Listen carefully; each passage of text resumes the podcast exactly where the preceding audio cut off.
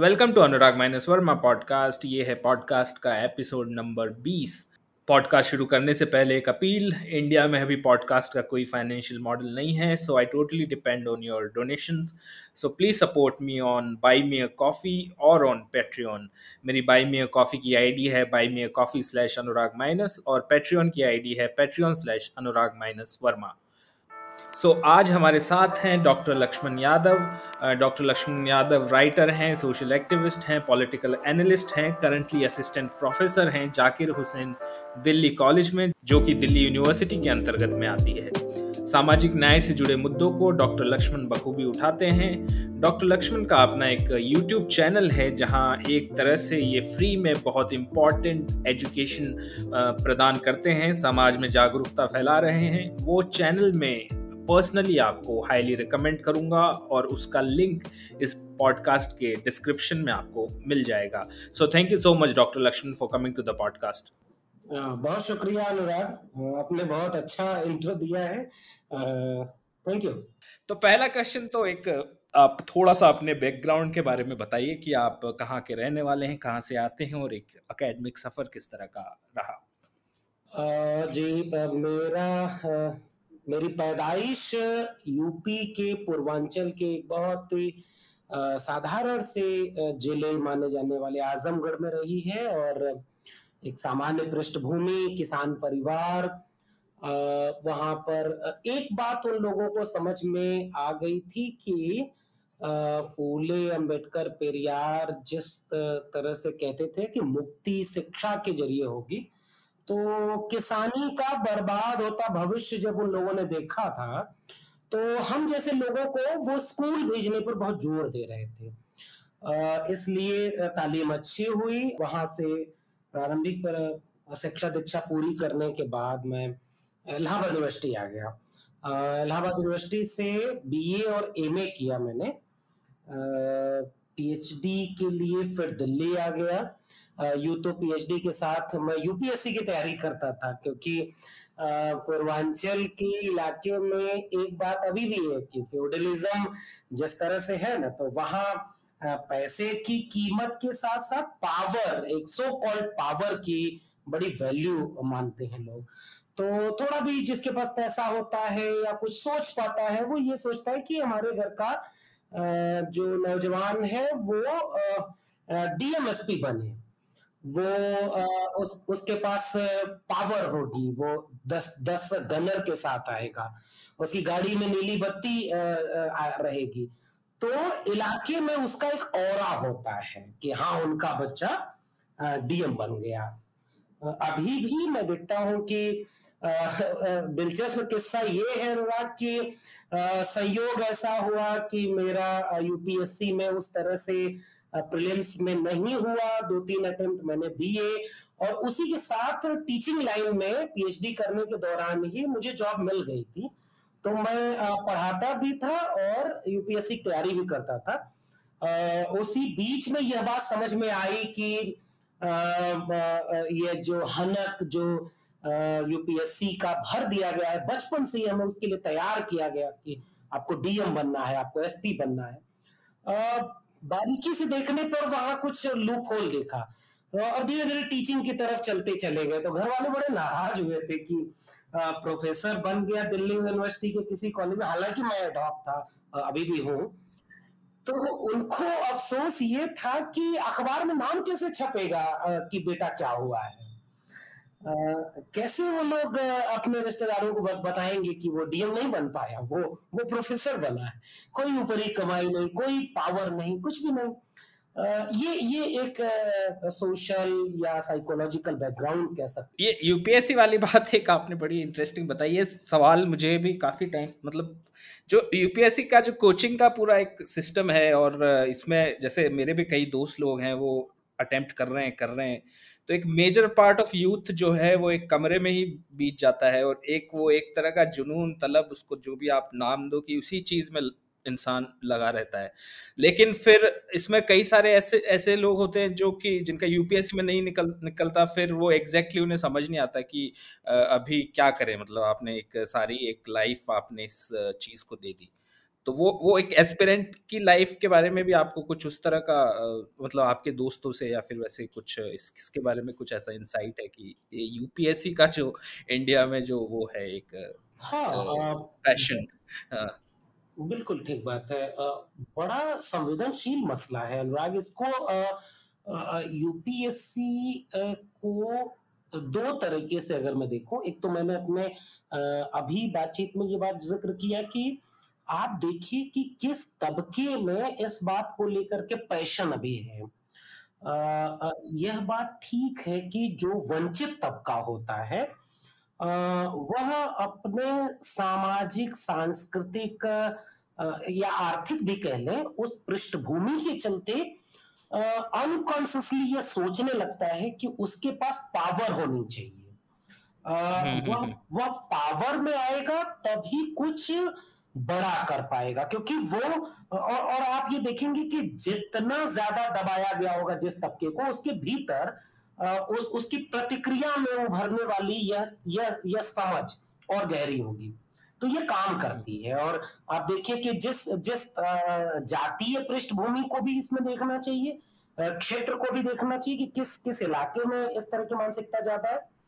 इसकी वजह यह है कि आप देखिए कि इसी समय एक दूसरा तबका समाज का ऐसा भी तैयार हो रहा है जो अपने बच्चों को अब किसी सरकारी नौकरी या इस दिशा में जाने की बजाय वो बिज़नेस लाइन में भेज रहा है जहाँ वो बहुत तेज़ी से बहुत कुछ बदल लेता है तो इसका एक समाजशास्त्री पक्ष है जिसपे अलग से बात होनी चाहिए आपका सवाल हम्म। चूँकि उस यूथ के उस पर है कि भाई देखिए तो मैं चूँकि एजुकेशन को सोशल जस्टिस का एक बहुत बड़ा हिस्सा मानता हूँ। मैं आ, आगे की बातचीत में और अगर आपके सवाल आएँगे तो इस पर बात करेंगे कि सोशल जस्टिस क्या है। आ, लेकिन फ़िलहाल बस मैं ये ज़िक्र कर रहा हूँ कि सोशल जस्टिस के अगर तीन सेगमेंट एक जमाने में रहा होगा रोटी कपड़ा मकान मनुष्य होने की बुनियादी जरूरतें हैं। आज मैं उसमें तीन चीज़ें और जोड़कर देखता हूँ शिक्षा स्वास्थ्य और रोज़गार। यानी ये छह चीज़ें एक मनुष्य के गरिमामय जीवन के लिए बहुत बुनियादी जरूरतें हैं। इसलिए सामाजिक न्याय में भी शिक्षा, स्वास्थ्य, रोज़गार, ये बुनियादी बात है। उस लिहाज से देखें तो शिक्षा किस तरह से चौपट होती जा रही है। एक तरफ़ से इस वंचित तबके के लोग अभी आना शुरू हुए सिस्टम में और कैसे ये सिस्टम बहुत गहरी दिक्कतों का शिकार होता गया है। मसलन आप दसवीं, बारहवीं में या स्कूल एजुकेशन से लेकर के बारहवीं तक के पूरे सिस्टम को आप देखिए, वो कोलैप्स कर चुका है, जो पब्लिक फंडेड सिस्टम है। वहाँ सब कुछ प्राइवेटाइज हो गया है और वो प्राइवेटाइज इस शक्ल का है कि स्कूल में अलग फ़ीस आप देते हैं और उसी सब्जेक्ट के लिए हर सब्जेक्ट की अलग अलग कोचिंग करवाते हैं। तो कोचिंग का धंधा वहीं से फलता फूलता चला जा रहा है। देश को सोचना चाहिए कि वो कोचिंग में हज़ारों रुपए फ़ीस दे करके कौन पढ़ रहा है? जो कॉन्वेंट स्कूल में जा रहा है, वही कोचिंग में जा रहा है। उसी का एक बड़ा बिज़नेस यूपीएससी बन चुका है। एसएससी और यूपीएससी को एक जैसे यहाँ पर देख सकते हैं। एक बहुत बड़ा यूथ उस तबके का जिसके पास पूंजी नहीं है कि वह कोई स्टार्टअप शुरू कर सके। उसके पास कोई कल्चरल कैपिटल नहीं है। उसके पास कोई आ, आ, मतलब बिज़नेस के लिए भी कैपिटल नहीं है। वह बहुत बड़ा यूथ आकर के इस सिस्टम में एसएससी और यूपीएससी इन जगहों पर आता है। और यूपीएससी में आकर के वो फिर उसी कोचिंग के तंत्र में इस समय आप विश्वास नहीं करेंगे लाखों रुपए फ़ीस है इन कोचिंग की। और बिल्कुल, उसके बिल्कुल। हाँ उसके बाद चार पाँच साल दस साल तक लोग इसमें देते हैं क्योंकि वो ये सोचते हैं कि इस बार नहीं हुआ तो बस अगली बार होने ही वाला है तमाम तरह के स्लोगन वो अपने स्टडी टेबल के सामने रखते हैं do I die now or never इस तरह की चीज़ों से वो खुद खुद को मोटिवेट करते जाते हैं और साल दर साल हम्म। सफल लोगों के इंटरव्यू पढ़ते हैं और सब कुछ करते हैं और बेशक उसमें से तमाम लोग सफल भी होते हैं लेकिन जो उगते सूरज को सलाम करने जैसा कल्चर बन गया है हम्म। लाखों लोग प्रीलिम्स देते हैं और 600-700 सिलेक्ट हो रहे हैं, जिसमें से 90 परसेंट इंग्लिश मीडियम है। अटेम्प्ट करने वाले 90 परसेंट नॉन इंग्लिश के हैं। सफल होने वाले 90 परसेंट इंग्लिश मीडियम के हैं। तो ये जो फेल हो गया क्राउड है, इस क्राउड का भी कभी सोशियो पॉलिटिकल कल्चरल एनालिसिस करेंगे तो पाएँगे कि ये बहुत बड़ा चंक आपने आ, आ, आ, मतलब उसको कोई विकल्प ही नहीं छोड़ा है तो वो तो भोगा हुआ यथार्थ। है आप तो इस तरह से इसको देखिए कि ये बहुत बड़ा लॉस है ह्यूमन रिसोर्स का। और उसमें रिसोर्स का हाँ और ज़्यादातर तबका उसमें वंचित तबके का ही होता है। हम्म। तो मैं इसे इस रूप में देख पा रहा हूँ। तो इसमें एक एकेडमिक उसके अंदर बात करें टीचिंग के बारे में तो यूनिवर्सिटी स्पेसेस एक तरह से बहुत ही अपकास्ट डोमिनेटेड अकेडमिया एक तरह का होता है। तो उसके अंदर आपको लगता है कि किसी प्रकार का बहुजन जो हैं, जो S C S T OBC या थोड़े लेस प्रिवलेज बैकग्राउंड से आते हैं तो उन्हें किसी प्रकार का डिस्क्रिमिनेशन अकेडमिक्स में झेलना पड़ता है? आ, ये तो आपका वह सवाल है जिस पर तो घंटों बात हो सकती है। और इस समय आ, मेरे पढ़ने और लिखने का सबसे प्रिय विषय यही है। आ, हम्म। अभी अनुराग मैंने ज़िक्र किया था ना कि सोशल जस्टिस को मैं नेशन बिल्डिंग प्रोसेस का सबसे बेसिक आइडिया मानता हूँ। मतलब जब मैं सोशल जस्टिस कह रहा हूँ तो उसमें जेंडर जस्टिस कास्ट बेस्ड जिसमें भी डिस्क्रिमिनेशन है, उसके सामने कास्ट जस्टिस सोशल जस्टिस जिसको कहते हैं, और इकोनॉमिकल जस्टिस यानी लैंगिक न्याय, सामाजिक न्याय और आर्थिक न्याय तीनों का कंपोजिट फॉर्म है, यानी मिला हुआ रूप है सामाजिक न्याय। फिर मैंने ये बात जोड़ी थी, और जिसको फिर से दोहरा रहा हूँ, क्योंकि ये बहुत महत्वपूर्ण बात है। सामाजिक न्याय की पूरी वैचारिकी को आप पढ़ेंगे, तथागत बुद्ध से लेकर के पुराने फॉर्मेट में भक्ति मूवमेंट में कबीर, रैदास, नानक उन लोगों के यहाँ, नारायण गुरु, बसवन्ना के यहाँ, और एक नए फॉर्मेट में फूले, पेरियार डॉक्टर अंबेडकर डॉक्टर लोहिया से होते हुए मंडल और कांची राम तक के। समानांतर एक राष्ट्र निर्माण की प्रक्रिया का मूल विचार है।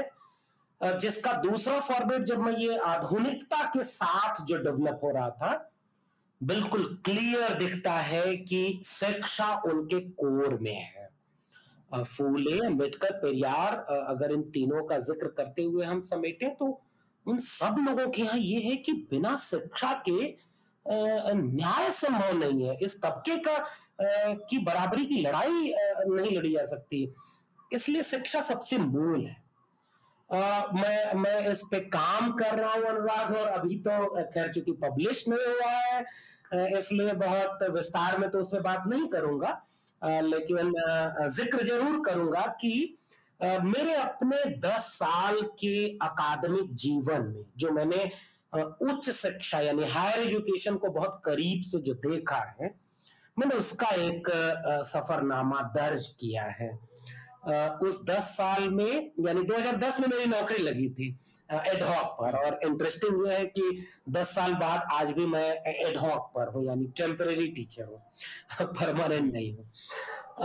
इस 10 साल में मैंने कैंपस को बदलते देखा है, शिक्षा के नीतियों को करीब से देखा है। कैंपस का पूरा माहौल। और अब तो वो वो वाली किताब मेरी लगभग पूरी हो गई है। हो सकता है बहुत जल्दी ही मैं उसे पब्लिश कराऊं, जो अपने दस साल के अपने करियर यानी अपनी नज़र से जो मैंने देखा है टीचिंग कम्युनिटी में इस समय क्या हो रहा है रिसर्च के एरिया में क्या हो रहा है जो जो छात्रों और शिक्षकों के ऊपर नीतियों का असर क्या हो रहा है। रिजर्वेशन को लेकर के कैसे एक पूरा स्ट्रक्चर बदलता हुआ हमारी आँखों के सामने देखा है। रोहित वेमुला को मैं ज़रूर याद करूँगा और ये किताब मैंने रोहित वेमुला को समर्पित की है, जिसका ज़िक्र मैं कर रहा हूँ। वो इसलिए की है कि मेरे अपने जीवन, अकादमिक जीवन में वह घटना सब कुछ बदल कर रख देने वाली घटना थी। उस घटना के पहले मैंने कैंपस को अलग देखा था। रोहित वेमुला की घटना के बाद रोहित वेमुला के सांस्थानिक हत्या के बाद जो कुछ भी इस देश में हुआ खासकर कैंपसेस में वो बिल्कुल अलग था। आ, दूसरी किताब पर जिस पर मैं काम कर रहा हूँ वो कास्ट कैसे कैंपस में काम करती है? तो उसके जो चैप्टर है ना मतलब अभी मैं सोच रहा हूँ उसका एक एक एक, एक संकेत कर रहा हूँ अनुराग शायद उससे मुझे आपका जवाब देने में सहूलियत मिलेगी। बिल्कुल बिल्कुल। आ, मैंने उसके पहले चैप्टर का किस्सा ये बुना है कि जब जाति विहीन कैंपस हुआ करते थे यानी वो माँ सरस्वती के पावन प्रांगण हुआ करते थे। हायर एजुकेशन की बात कर रहे हैं। वो वो सफ़र वहाँ से शुरू होता है और ये आप बहुत बारीकी से गौर करेंगे तो पाएँगे कि मंडल कमीशन मंडल आंदोलन चल रहा है नब्बे के बाद। हम्म। नब्बे के पहले तक देश के किसी भी कैंपस में किसी भी तरह का रिजर्वेशन लागू ही नहीं हुआ। अगर यह बात कही जाए तो ज्यादती नहीं है। यानी वो सारे कैंपस माँ सरस्वती के पावन प्रांगण थे। वहाँ वहाँ मुख से पैदा हुए भुजाओं से पैदा हुए और रिजर्वेशन वहाँ के लिए अपवित्र बात हो गई। और और ये जो ये जो पैरों से पैदा हुए लोग हैं ये हम्म। ये उस उस पूजनीय स्थल को दूषित नहीं कर रहे थे। इसीलिए जब मंडल लागू होता है यानी दूसरा स्टेज में कहूँ इस पूरे हायर एजुकेशन के इतिहास का।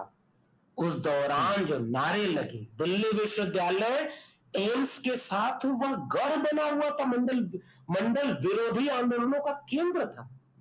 वहाँ की हम्म। लड़की उमा चक्रवर्ती की वो किताब जेंडरिंग कास्ट को मैं कोट करना चाहूँगा।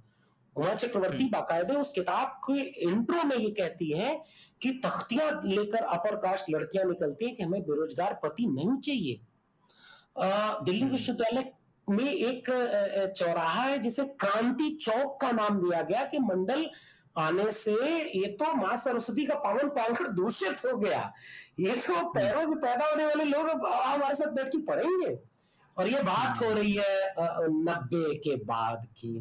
वो दौर था जब कैंपस डेमोक्रेटाइज होना शुरू हो रहे थे। थर्ड फ़ेज़ में मैं देखता हूँ हाँ उस उस दौर में बहुत कुछ हुआ। आ, मुझे याद आता है कि वीपी सिंह एक इंटरव्यू में कह रहे होते हैं कि अखबार लिखते हैं कि पूरा देश के युवा वीपी सिंह के खिलाफ हैं।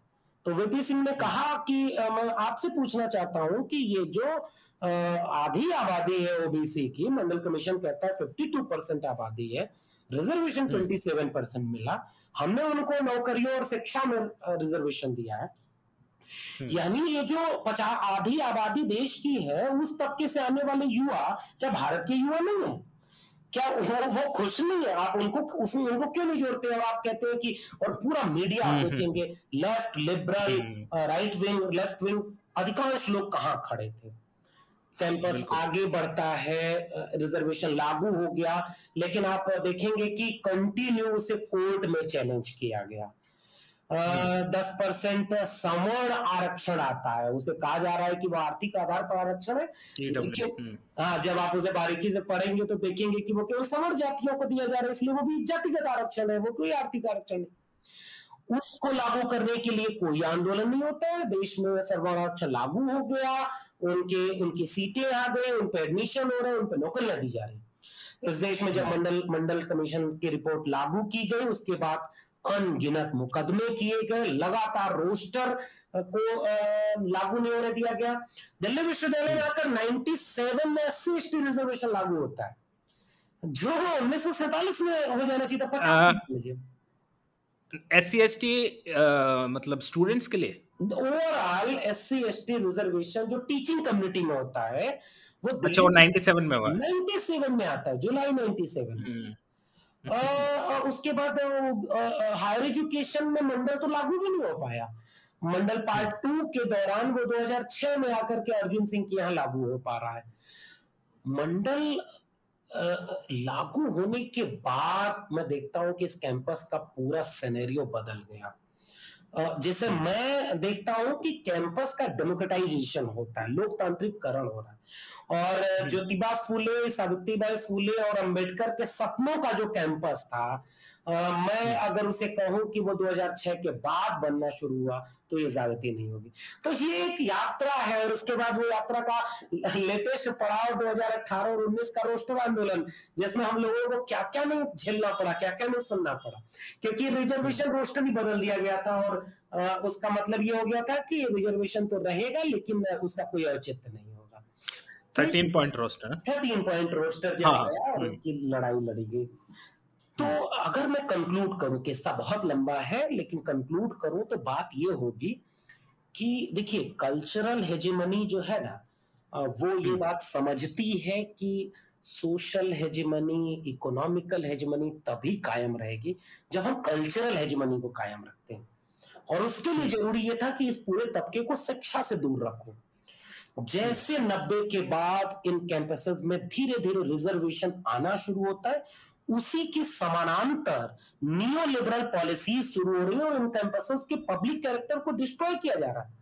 और जैसे जैसे मंडल पार्ट टू के दौरान 2009 तक जब ओबीसी रिजर्वेशन ढंग से लागू हो रहा है और क्या कांग्रेस क्या बीजेपी कमेटी ज्ञान आयोग से लेकर के डब्ल्यू में पूरे शिक्षा व्यवस्था को बेचने तक की साजिशें यानी ये जो पैरों से पैदा हुए लोग माँ सरस्वती के पावन प्रांगण को दूषित करने लगे तो उन्होंने प्रांगण को ही नीलाम करना शुरू कर दिया और अब शिक्षा बेची जा रही है। तो ये तो किस्सा है इस देश का अनुराग। अब इसके आगे हम्म। क्या ही कहा तो आपने जो पूरा रिजर्वेशन वाली अभी जो बात कही तो आज ही मैंने एक पोस्ट डाला था एक कोई बनारस हिंदू यूनिवर्सिटी के कोई डीन है, कुछ मिश्रा करके तो उन्होंने कुछ एंटी रिजर्वेशन खुल के अपना पोस्ट डालते हैं वो फेसबुक के अंदर और कह रहे हैं कि डॉक्टर हमारे इतने बुरे हैं क्योंकि रिजर्वेशन है और हमें को बाबा साहेब के संविधान के बारे में और इन चीज़ों के बारे में खुल के एक डीन है वो, बनारस हिंदू यूनिवर्सिटी के। और थोड़े दिन पहले हमने जो एक सीमा सिंह करके जो हैं आईआईटी की, उनका हमने देखा बिहेवियर तो इस इस तरह के एकेडमिक माहौल में जहाँ पे इस तरह के टीचर हैं वो अब जो बहुजन स्टूडेंट्स उनके अंडर में पढ़ेंगे उनको कितने मेंटल ट्रॉमा से गुजरना पड़ेगा? एक एकेडमिक प्रॉब्लम तो अलग है मार्क्स कम मिलने के या फिर और तरह के एकेडमिक प्रॉब्लम तो मेंटल प्रॉब्लम भी उसके अंदर है। तो इस चीज़ को कैसे डील किया जाए कोई आई मीन उनको सेंसिटिव बनाने के लिए या फिर uh, इस चीज़ को चेंज करने के लिए? क्या किया जा सकता है देखिए बहुत इम्पोर्टेंट बात है कि इस देश को मनुष्य होने की जो ट्रेनिंग देनी थी आधुनिकता के बाद हम्म। वो ट्रेनिंग ही नहीं दे पाए और दिक्कत ये हुई कि जो सोशल कल्चरल डिस्क्रिमिनेशन का शिकार हो उसके ऊपर ज़्यादा शोध किया गया उसके ऊपर ज़्यादा बातें हुई और होनी भी थी उनके उनके वंचना के ऊपर। यानी बीमारी का शिकार जो हुआ उस पर ज़्यादा काम किया गया। आ, जो वाकई बीमारी की वजह था उसे नहीं एड्रेस किया गया। यानी एक एक सामान्य सी पृष्ठभूमि में बच्चा जब पैदा हो रहा है और घर से ही सीख रहा है कि आ, मुझे आ, स्कूल में जा करके आ, उस बच्चे के साथ नहीं खाना खाना है क्योंकि वो दलित है। वह घर में ही जेंडर डिस्क्रिमिनेशन सीख रहा है कास्ट डिस्क्रिमिनेशन सीख रहा है यानी उसकी ट्रेनिंग बहुत गड़बड़ हुई है। ये ये एक सोशल कल्चरल फेल्योर है इस देश के बनने की प्रक्रिया में कि हमने उनको सीखने की समझ नहीं दी कि भाई कास्ट डिस्क्रिमिनेशन या कास्ट का पूरा स्ट्रक्चर क्या है इसलिए बीमार लोग पीढ़ी दर पीढ़ी पैदा होते गए वो अपनी बीमारी की वजह से बीमारी का शिकार एक खास तबके को बनाते चले हम्म। उसका फॉर्मेट बदलता है लेकिन वो लोग वैसे ही काम करते हैं यानी कल्पना करिए एक एक एक एक फ्रेज के ज़रिए मैं अपनी बात को आगे बढ़ा रहा हूँ। हम लोग सुनते हैं अनुराग कि एक डॉक्टर अगर खराब निकल जाए तो वो किसी कुछ मरीजों का नुकसान करता है। एक इंजीनियर कुछ इमारतों का नुकसान करता है। एक एक ब्यूरोक्रेट कुछ नीतियों को गलत ढंग से लागू कर पाए। लेकिन अगर एक शिक्षक अगर गड़बड़ है दिक्कत तलब है तो वो पीढ़ियाँ बर्बाद करता है। हमने अपने देश में पीढ़ियों को बर्बाद करने वाले शिक्षकों को पैदा किया वरना शिक्षक तबके के भीतर से ही एंटी रिजर्वेशन एंटी मतलब इस तरह की चीज़ों के लिए सबसे ज़्यादा कोशिशें दिखती, मिलती। चलिए, मंडल के समय आंदोलन हुआ तो शिक्षक खुलकर लिख रहे थे कि रिजर्वेशन मेरिट के खिलाफ है। क्या इस देश में कभी खुलकर इस पे बात नहीं होनी चाहिए थी कि मेरिट क्या थी भाई? मेरिट का मतलब क्या है? आ, आ, आ, दुनिया ने मेरिट को किस ढंग से समझा और इस देश ने कैसे समझा? तीन दशक बीतने के बाद भी आज अगर ईमानदारी से बात की जाए कि मेरिट का कॉन्सेप्ट क्या है तो 99 परसेंट लोग इस देश में जो एकेडमिया में हैं वो आज भी मेरिट के कॉन्सेप्ट को नहीं समझते। वो जो एक upper caste upper class male hegemony है उसे वो मेरिट कह करके बाकी लोगों को डिस्क्रिमिनेट करने का जो पूरा सिस्टम बना है उसको मेरिट के नाम पे एंजॉय कर रहे हैं। और यही समझदारी उनकी रिजर्वेशन को लेकर है। रिजर्वेशन इस समय सोशल मीडिया पे बहुत प्यारा वाक्य चल रहा है मैं उसे कोट करना चाह रहा हूँ। हम्म, हम्म, हम्म। आरक्षण की ज़रूरत इसलिए नहीं पड़ी कि एकलव्य कमज़ोर था। उसकी ज़रूरत इसलिए पड़ी क्योंकि द्रोणाचार्य पक्षपाती था। वही अभी भी है वो चाहे सीमा सिंह हो चाहे वो कौशल किशोर मिश्रा समथिंग ऐसा नाम है इनका। या अनुराग मैं तो कहूँ कि इस देश को जाति जनगणना जितनी ज़रूरी चीज़ है ना उससे ज़्यादा ज़रूरी चीज़ ये भी है कि इस देश की एकेडमिया में एक सर्वे करना चाहिए कि जितने भी शिक्षक हैं, उनसे क्वेश्चनायर बनाया जाए कि मेरिट को, रिजर्वेशन और रिजर्वेशन में भी S C S T reservation separate पूछा जाए, ओबीसी रिजर्वेशन सेपरेट पूछा जाए। उसके बाद उनसे पूछा जाए कि कास्ट डिस्क्रिमिनेशन के बेस, बेसिक क्या क्या चीज़ें हैं। इन सब पर अगर क्वेश्चन आयर बनाया जाए ना तो 99 परसेंट जो लोग मिलेंगे वो खास तबके के एक ही तरह सोचने वाले मिलेंगे। इसलिए वो बी एच यू का एक टीन वही भाषा बोलता है जो जो जो खोल के फेसबुक पर लिख देता है जिसे शायद दिल्ली यूनिवर्सिटी या जेएनयू का उसी माइंडसेट का प्रोफेसर शायद एक दो लेयर छिपा के रखता है। यानी अगर से एक उदाहरण में बोले तो उनका जनेऊ दिखता है, है?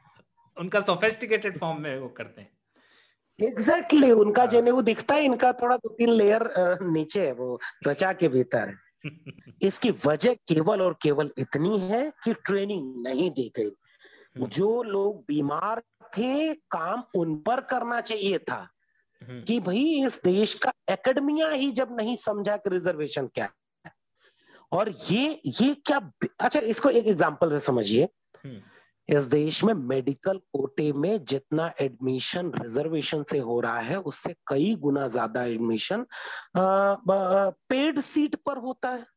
हाँ, जैसे करोड़ों रुपए हम्म। हाँ करोड़ों रुपए दे करके पीजी कोर्स करना है तो दो करोड़ चार करोड़ इसके रेट हैं। बिल्कुल बिल्कुल। क्या कभी इस देश में यह सुनने को मिला कि उस हम उस उस नाकाबिल डॉक्टर से इलाज नहीं कराएँगे क्योंकि वो सीट खरीद के आया क्योंकि वो मेरिट में कमज़ोर था। हम्म। वह वो, वो, वो लेकिन अपर कास्ट है इसलिए उसमें पैदाइशी हुनर है। आ, ये ये इस देश का माइंडसेट है। तो हम अभी तो यही तो पहुँचे हैं। हम रिजर्वेशन को नहीं जानते। हम हम इसलिए अनाप शनाप बोलते रहते तो प्रधानमंत्री राष्ट्रपति या सुप्रीम कोर्ट का जज हम्म। कोई भी कुर्सी ले लीजिए कितनी भी ऊँची कुर्सी को ले लीजिए कुर्सियों की ऊंचाइयाँ जितनी बढ़ती जाएँगी इन बुनियादी मुद्दों पर समझदारी उतनी ही घटिया मिलेगी आपको हम्म। तो एकेडमिया तो सबसे ज़्यादा इसका शिकार है और मैं मैं चूँकि यह महसूस करता हूँ कि एकेडमिया में जो हलचल आई ना हम्म। ये फूले बिरसा फूले अंबेडकर के नारे लगने लगे जिन जिन कैंपसेस में नारे लगते थे माँ सरस्वती का पावन प्रांगण दूषित न होने देने वाला। उन कैंपसेस में नारे लगने लगे कि ब्राह्मणवाद की छाती पर बिरसा फुले अंबेडकर नहीं रहेंगे अब दबकर बिरसा फुले अंबेडकर। ये ये ये केवल स्लोगन नहीं है। यह रोहित वेमुला के बाद मैंने अपनी आँखों से कैंपसेस में देखा है। हम्म। और इसने जो चैलेंज किया है ना इसके वजह से क्योंकि उनको पता है कि अगर एकेडमिया काम करना शुरू कर दी तो यह तो नीचे तक जाएगा विचार। इसलिए जितना ज़्यादा इनको, इस सिस्टम को डिस्ट्रॉय कर सकते हो, उस सिस्टम को डिस्ट्रॉय करो। तो नई शिक्षा नीति 2020 जो आई है, उसके ज़रिए इस पूरे एजुकेशन सिस्टम को पंगु बना दिया गया है। और पैरेलल जो इनके इनके इनके बेसिक फंडामेंटल इनके हिस्से हैं, आरक्षण है, इनकी तमाम चीज़ें, उनको इतना बदनाम करो कि उसको लोग हमारा बच्चा भी पैदा होती आरक्षण को गाली देना को शुरू कर दे। वो नाकाबिल बच्चा वो अपनी काबिलियत को ना देखे और वो ये कहे कि मैं नाकाबिल इसलिए हूँ क्योंकि रिजर्वेशन है। तो ये ये वजह है। वो सीमा सिंह में भी दिखेगी वो कौशल किशोर मिश्रा में भी दिखेगी और ये दोनों लोग थोड़े आ, थोड़े बारीक जातिवादी नहीं थे इसलिए इनका दिख गया।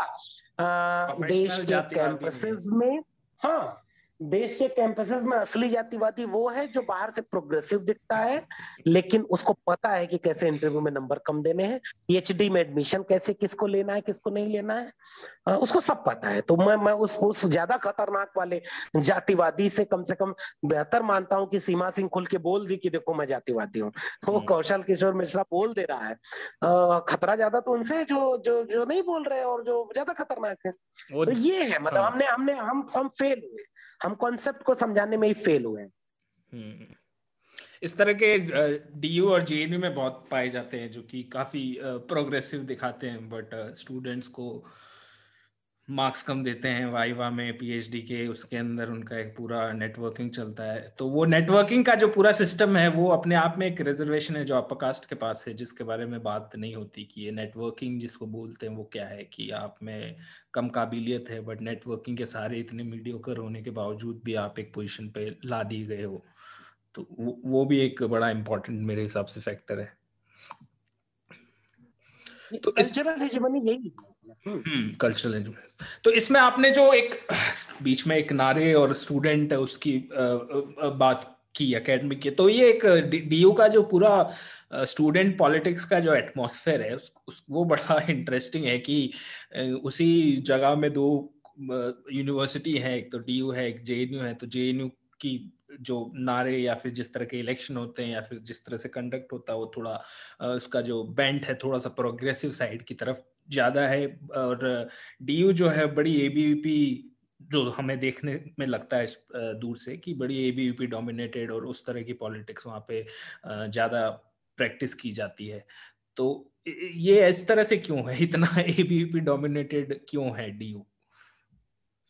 Uh, मुझे लगता है कि ये ये जो बात है ना ये स्टूडेंट पॉलिटिक्स पर ज़्यादा लागू होती है क्योंकि टीचर्स पॉलिटिक्स में ये इंटरेस्टिंग फैक्ट है और इसको इसको कोट चाहिए हम्म। कि बीजेपी के इस समय सातवां साल चल रहा है।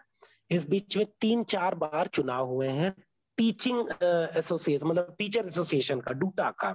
हम्म। दिल्ली यूनिवर्सिटी टीचर एसोसिएशन और लगातार उसमें लेफ़्ट प्रोग्रेसिव लोग जीत रहे हैं। बीजेपी के लोग फ़िलहाल नहीं जीते हैं आगे हालाँकि उनका दावा ये कि अब वो किला फतेह वाले शायद ऐसा हो जाए हाँ स्टूडेंट पॉलिटिक्स में बिल्कुल वही बात है जो आप कह रहे हैं कि एक ही एक ही शहर के दो हिस्सों पर बने ये दो केंद्रीय विश्वविद्यालय हम्म। छात्र राजनीति के लिहाज से बिल्कुल अलग दिखते हैं मैं इसे एबीवीपी वाली बात तो जो है उसको आगे बढ़ा के कहूँ कि जब एनएसयूआई भी थी हम्म। दिल्ली यूनिवर्सिटी में एनएसयूआई जीतती थी तो उसका चरित्र एबीवीपी वाला ही था इसको इसको कहने में कोई गुरेज नहीं। दोनों एक जैसे।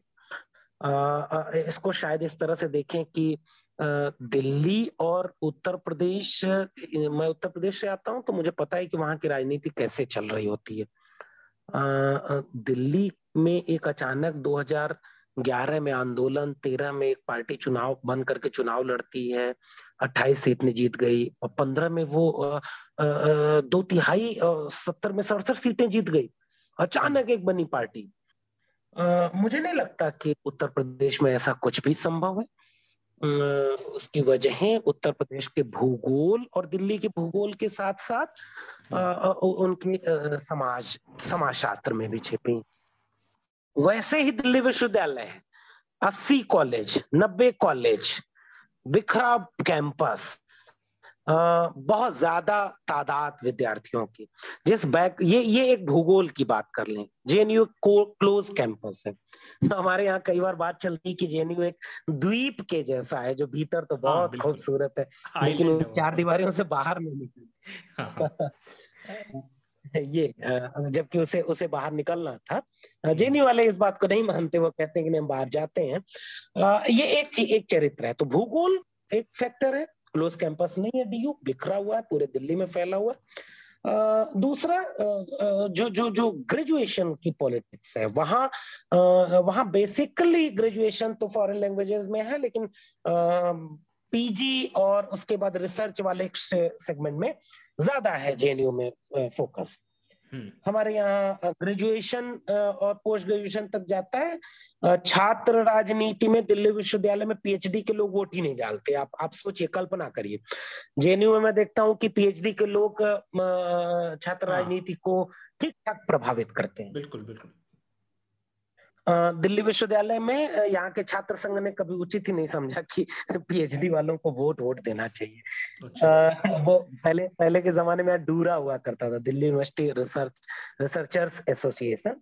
जो पिछले दो दो दशकों से खत्म कर दिया गया सब कुछ बिल्कुल चापलूसी वाले तंत्र में चल रहा है उत्तर प्रदेश में कभी आप जाएँगे अनुराग तो हम्म। देखेंगे प्राइमरी स्कूल जो होते हैं ना उनके गेट पर एक वाक्य लिखा होता है शिक्षार्थ आइए सेवार्थ जाइए अच्छा। मैं अपनी किताब में यह बात दर्ज कर रहा हूँ कि हायर एजुकेशन खासकर दिल्ली विश्वविद्यालय जो हाँ। मैंने अपनी आँखों से देखा है अब ये वैसा बन गया है कि चेलार्थ आइए और मेवार्थ जाइए। यानी आप आप आप आइए और एक खास प्रोफेसर को पकड़िए उसके उसके उसके चेला बनिए। अच्छा। गुरु जी के आने से पहले चैम्बर में आइए और उनके जाने के बाद जाइए उनके झोले उठाइए उनके कंधे बहुत लचकदार होते हैं। हम्म। चरणों में झुके रहिए उनके फेसबुक पर लंबे लंबे कमेंट करिए।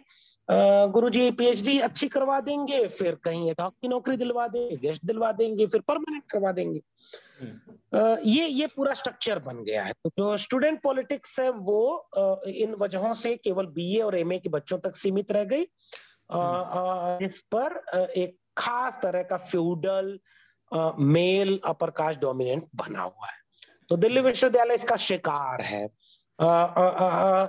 छात्र राजनीति में बस मैं ये आखिरी बात इस वाले सेगमेंट में हम्म, कहना। चाहता हूँ। पूरे देश को यह बात समझनी चाहिए। हम उस दौर में हैं अनुराग जहाँ पर हम लोग को हमारी पीढ़ी को यह सिखाया जा रहा है कि राजनीति बुरी चीज़ है। और यह बात वह सिखा रहा है जो खुद राजनीति कर रहा है। हम्म। यानी आप जो काम कर रहे हैं उसे ही आने वाली पीढ़ी के लिए कह रहे हैं कि ये काम बहुत बुरा है मत करना तुम। यानी हम कर रहे हैं और हम इस बुरे काम में ये समझा रहे हैं।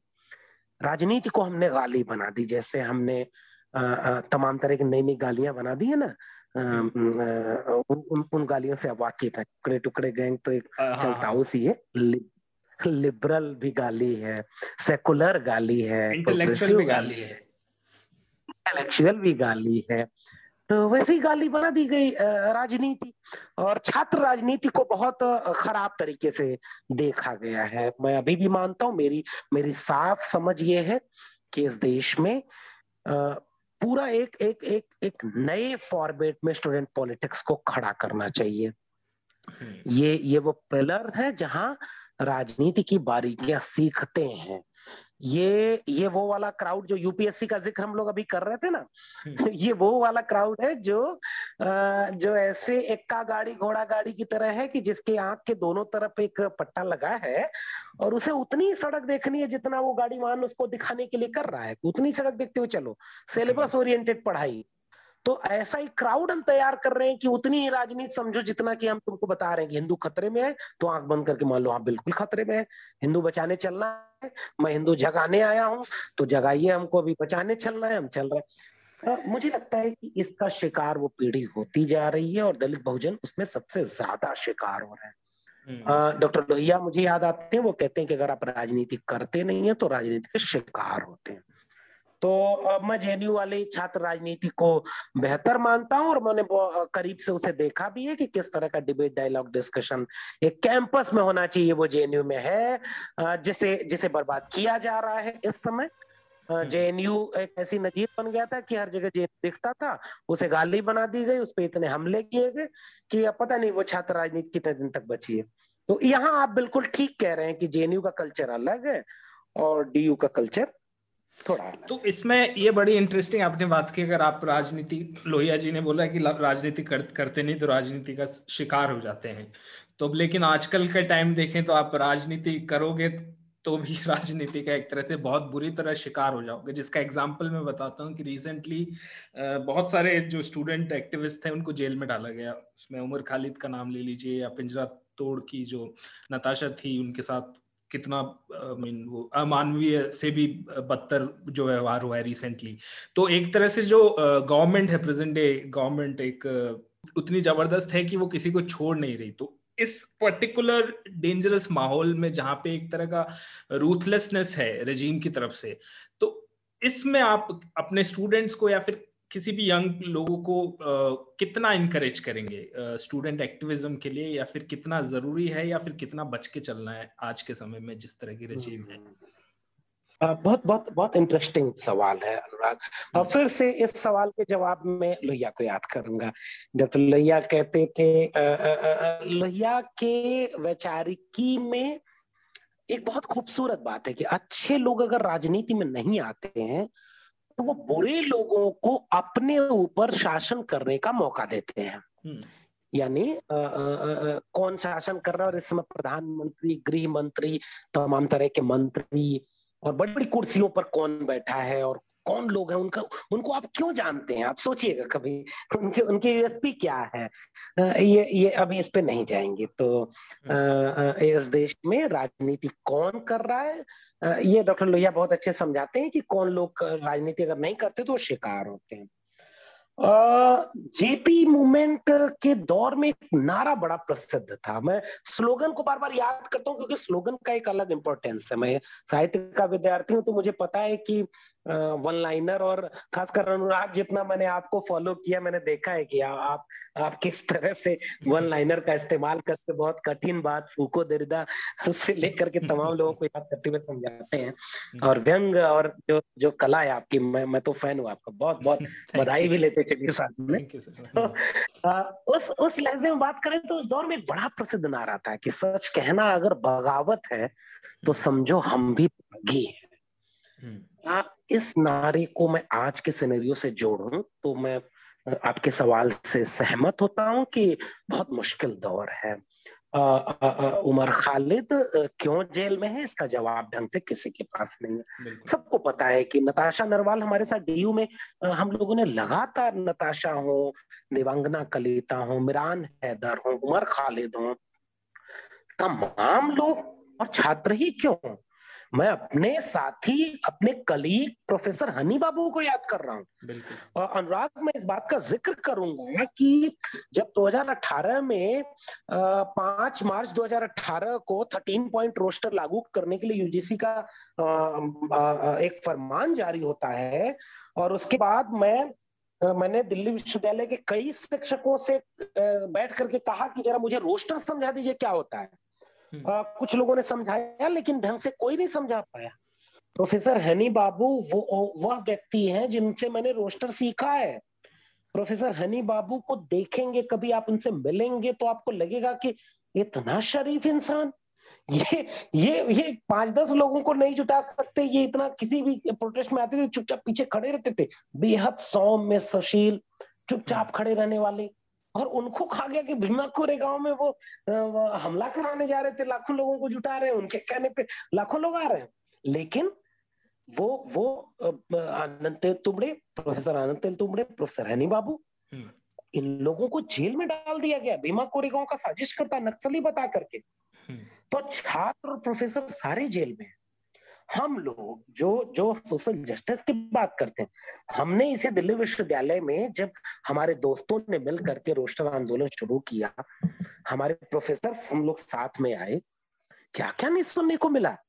और एक बार तो ऐसा वाक्य था कि मुझे मेरे परिचित लोगों ने फ़ोन करके कहा कि तुम कहाँ हो कैंपस में हो तो अभी वहाँ से निकल जाओ, तुम्हें मारने की साजिश हो रही है। दिल्ली विश्वविद्यालय देश की राजधानी। और वहाँ डिबेट डायलॉग डिस्कशन वाला इलाका जो हायर एजुकेशन हुआ करता था उसे हमने ये बना दिया है। यहाँ पर ये हो रहा है छात्र राजनीति में मारपीट खुलेआम होती है जेएनयू में नहीं होती थी जेएनयू में खुल के हो रही है। नकाब पोष गए और उन्होंने जेएनयू में क्या क्या किया आज उनमें से कोई जेल में नहीं है। आइडेंटिफाइड हो चुके थे। जामिया में घुस करके क्या क्या नहीं किया गया एएमयू में क्या क्या नहीं किया गया कोई जेल में नहीं। जेल में कौन है? जो राजनीति कर रहा था। तो यहाँ तक तो आपके सवाल से सहमत हूँ अनुराग। हम्म। लेकिन मैं यही एक बात जोड़ता बिल्कुल ठीक बात है कि वक्त बुरा है। जो पहली पीढ़ी फ़र्स्ट जनरेशन लर्नर है जो फ़र्स्ट जनरेशन का व्यक्ति कैंपस में आया है। मैं जब पीएचडी करने गया जब मैंने इलाहाबाद यूनिवर्सिटी टॉप किया मतलब शो ऑफ़ नहीं कर रहा हूँ ये बात ज़रूरी है इसलिए मैं कोट कर रहा हूँ। मेरे प्रोफेसर ने पहली बार मुझे वहाँ पता चला था कास्ट क्या होती है। जब उन्होंने कहा कि यूनिवर्सिटी के इतने बुरे दिन आ गए कि भैंस चराने वाले लोग अब यूनिवर्सिटी टॉप कर रहे हैं। हम्म। वो जो चीज़ थी उसको सुनते समझते सीखते एक लंबा अरसा बीता। इन कैंपसेस ने हमें बनाया है। मेरे इलाके में कोई नहीं है जो दिल्ली यूनिवर्सिटी में पीएचडी किया हो पढ़ाने की बात तो दूर की है। और मुझे हम्म। पढ़ाने का मौका मिला है। तो निश्चित रूप से आपके सवाल में जो एक चिंता छिपी हुई थी मैं उससे भी सहमत हूँ अनुराग कि हमें फ़र्स्ट जनरेशन वाले दलित पिछड़े आदिवासी महिलाओं के तबके से आने वाले लोगों को पसमानदा को यह यह सजग हो रहने की भी ज़रूरत है कि भाई हमारे पीछे लोगों की नज़रें हैं। अगर हम कहीं ऐसे भावुक होकर के किसी चीज़ के शिकार हो गए तो शायद अगली बार हमारे पीछे किसी को पढ़ने नहीं भेजा जाएगा कैंपस में। आ, ये बात लड़कियों के लिए कही जाती है ना कि बहुत कुछ दाव पर है और आप खराब मैसेज देते हैं तो आगे लड़कियों के आने के दरवाजे बन जाते हैं। मैं तो कह रहा हूँ सबके लिए लागू होता है। हम्म। बच के रहना चाहिए लेकिन मुझे लगता है कि रीढ़ सबसे मज़बूत चीज़ होती है। अगर मैं पूरे हायर एजुकेशन और एकेडमिया को अगर एक चीज़ में कहूँ कि वो हमें रीढ़ को पहचानने की ताकत देता है हमारी रीढ़ को मज़बूत करता है हमें आवाज़ देता है हायर एजुकेशन हमें सिखाता है कि सच को सच और गलत को गलत बोलिए। हम्म। मुझे लगता है अगर यही राजनीति है तो हमें उस राजनीति से चूकना नहीं चाहिए। आ, उसे व्यवस्थित तौर पर करना चाहिए। आ, मुझे लगता है कि हम फेल हुए हम एक नताशा नरवाल एक उमर खालिद था इसलिए वो लोग जेल में वैसे अनगिनत लोग होते तो वो डराने वाली कोशिशें नहीं होती जो वो कोशिशें कर रहे हैं। वो डराते हैं। डराता वही है जो डर रहा होता है। तो ये बात बिल्कुल ठीक है कि राजनीति जो कर रहा है उसको जेल में डाल करके डराया जा रहा है बाकी लोगों को। एक एग्ज़ाम्पल बनाए यूपी में हम्म। यूपी में तो और बुरा हाल है। अनुराग वहाँ तो रामराज्य बिल्कुल उफान पर है ना। हम्म। वहाँ तो यूपी में इतने मुकदमे छात्रों के ऊपर लाद दिए गए। इतना उन्हें जेल में डाला गया कि उसके तो कोई आंकड़े नहीं तो ये बात बिल्कुल ठीक है लेकिन मुझे लगता है कि आ, आ, आ, अगर अपने वक्त का सच कहना हो तो उसे कहना चाहिए। उसके लिए राजनीति के कई रूप हैं। मुझे लगता है संगठन बना करके डिबेट करके स्टडी सर्किल बना करके इस तरह से इन चीज़ों को कंटिन्यू रखना चाहिए। क्योंकि अगर ये स्पेस खत्म हो गए तो ये पीढ़ियों का नुकसान है। इसलिए लड़ना पड़ेगा बोलना पड़ेगा। बिल्कुल ये आपने आई मीन बहुत स्ट्रॉन्ग एक आर्गुमेंट इसके बारे में रखा। इसमें दो तीन सवाल थे। एक आपने यूपी का बीच में ज़िक्र किया तो यूपी का जो हम देख रहे हैं अभी हम मैं तो कभी यूपी गया नहीं लेकिन जो मैं न्यूज़ में देख रहा हूँ कि खुले आ, मतलब अगर इसको फेसिस्ट बोलते हैं अगर हम मोदी गवर्नमेंट को तो यूपी वाला तो क्या भयानक फेसिस्ट अति फेसिस्ट या जो भी नाम है पाँच छह गुना ज़्यादा दिखाई देता है कि आप किसी पे भी यूएपीए लगा रहे हो जर्नलिस्ट जो मिले ऑक्सीजन मांग रहा है। तो ये आई I मीन mean, किस तरह की स्थिति है यू, यूपी के अंदर योगी गवर्नमेंट आने के बाद? इनफैक्ट एक प्रशांत कनौजिया जो एक जर्नलिस्ट है उनसे मेरी बात हुई थी तो उन, उनको भी उन्होंने बिना बात के जेल में कई दिनों तक रखा शायद सत्तर अस्सी दिन तक रखा। तो ये ये यूपी का किस तरह का माहौल है इस वक्त? यूपी में बिल्कुल राम राज आया हुआ है बिल्कुल बहुत अच्छा माहौल है। राम राज्य में जो जो जिनकी जगह थी वो उनको फिर से दिखाई जा रही है। इधर बीच ये संविधान विधान की वजह से लोग जरा बिगड़ गए थे। लोग अलग अलग तरह से उड़ने लगे थे उन्होंने सबको व्यवस्थित किया है। उन्होंने ठोको नीति अपनाई जो जो जो अच्छा सोचिए ना अनुराग सोचिए हम्म। कि जिस व्यक्ति की पूरी पहचान किस बात पर बनी थी? वो जब तक सांसद था उसकी हम्म। पहचान क्या थी? मैं जिस ज़िले से आता हूँ आजमगढ़ जिला उसका पड़ोसी जिला है गोरखपुर। अच्छा। अब मुझे आज भी याद है कि हम लोग गोरखपुर उसी मठाधीश अजय सिंह बिष्ट का जिला है जहाँ से वो लगातार सांसद रहे। वो बिल्कुल मठाधीश हैं वो वो गोरखनाथ मठ के मठाधीश हैं। हम्म। अजय सिंह बिष्ट उनका वास्तविक नाम है। आदित्यनाथ उन्होंने अपना नाम ओढ़ा हुआ है।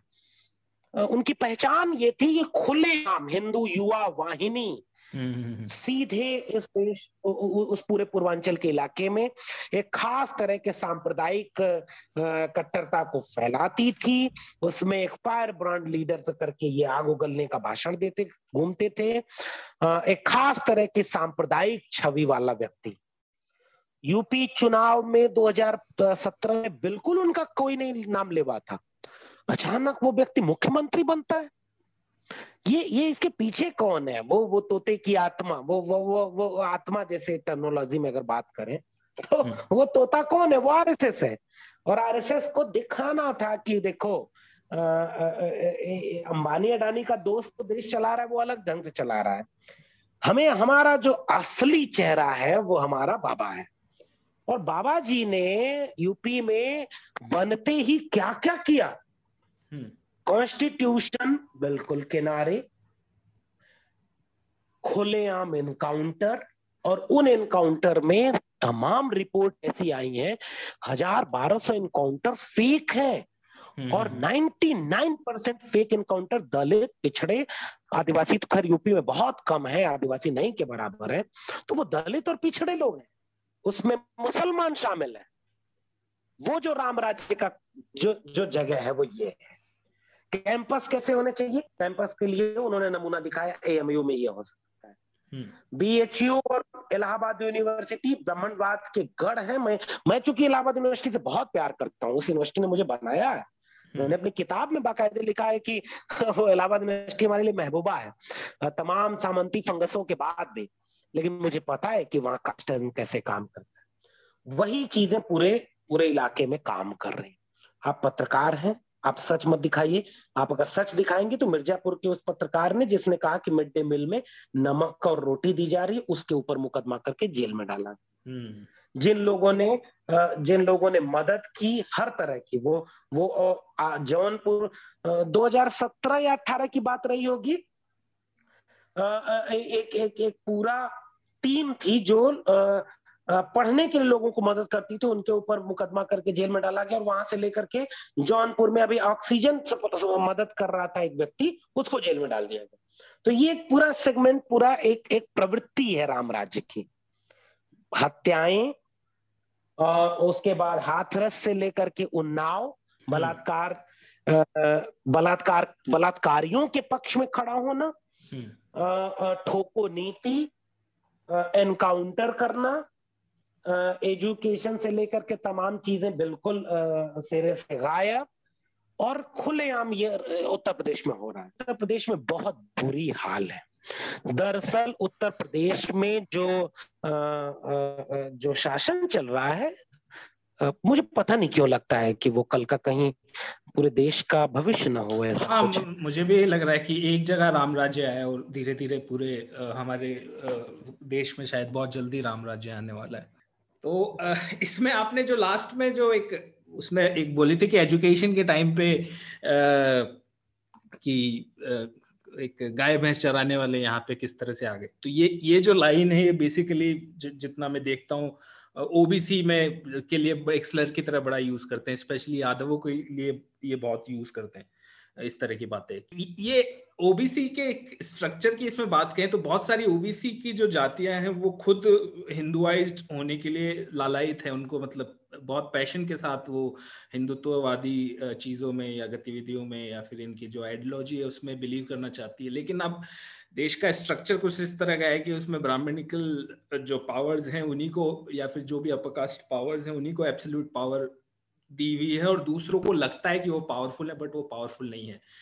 उतन मतलब उनको एब्सोल्यूट कुछ पावर नहीं है बट एक एहसास है पावर का। तो इसमें मैंने जो देखा है वो यादव जाति या फिर ऐसी बहुत सारी थोड़ी सी कुछ जातियाँ हैं जो इस तरह से सोच सोच रही हैं काफ़ी हद तक। तो इसमें आप कितनी सच्चाई मानते हैं? और यादव पर्टिकुलर यादव और इनफैक्ट ओबीसी का जो पूरा स्ट्रक्चर है हिरारकी के अंदर उसको आप किस तरह से देखते हैं? बहुत बहुत इंटरेस्टिंग क्वेश्चन है और अनुराग इस समय मैं बहुत शिद्दत से काम कर रहा हूँ हम्म। मैं जब मंडल कमीशन की रिपोर्ट को जब बहुत बहुत बारीकी से मैंने पढ़ा तो मैं एकदम दंग रह गया कि वह मैं अगर ये कहूँ कि संविधान ने मुझे बोलने की हिम्मत दी और मंडल कमीशन की रिपोर्ट ने या मंडल के पूरे और आँख दिखाने की हिम्मत दी तो ये जो बोलना और आँख दिखाना है ये एक दो चीज़ें हैं। इसका अपना एक समाजशास्त्र भी है। इस पे फिर कभी बात करेंगे हम लोग मौका मिला तो। ऐसा मैं इसलिए कह रहा हूँ कि जब मैंने मंडल कमीशन की पूरी रिपोर्ट प्लस आ, उस समय का पूरा मंडल मूवमेंट उसको बारीकी से पढ़ा देखा समझा तो मैंने कई चीज़ें पाई।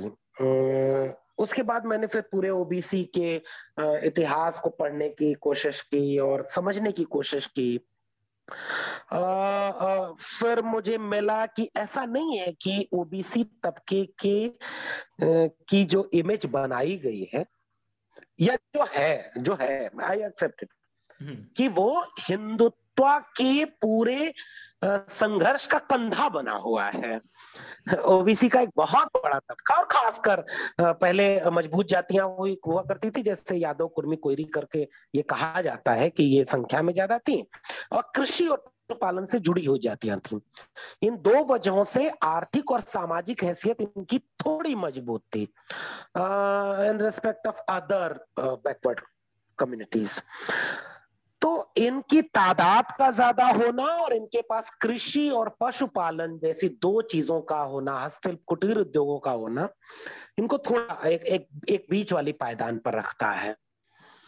लेकिन जब मैंने पढ़ना शुरू किया और देखा कि ज्योतिबा फूले और उसके बाद खासकर ईवी रामास्वामी नायकर पेरियार हम्म। इनको तो ओबीसी तबके में पढ़ने पढ़ाने ही नहीं दिया गया। ये मुझे महसूस हुआ।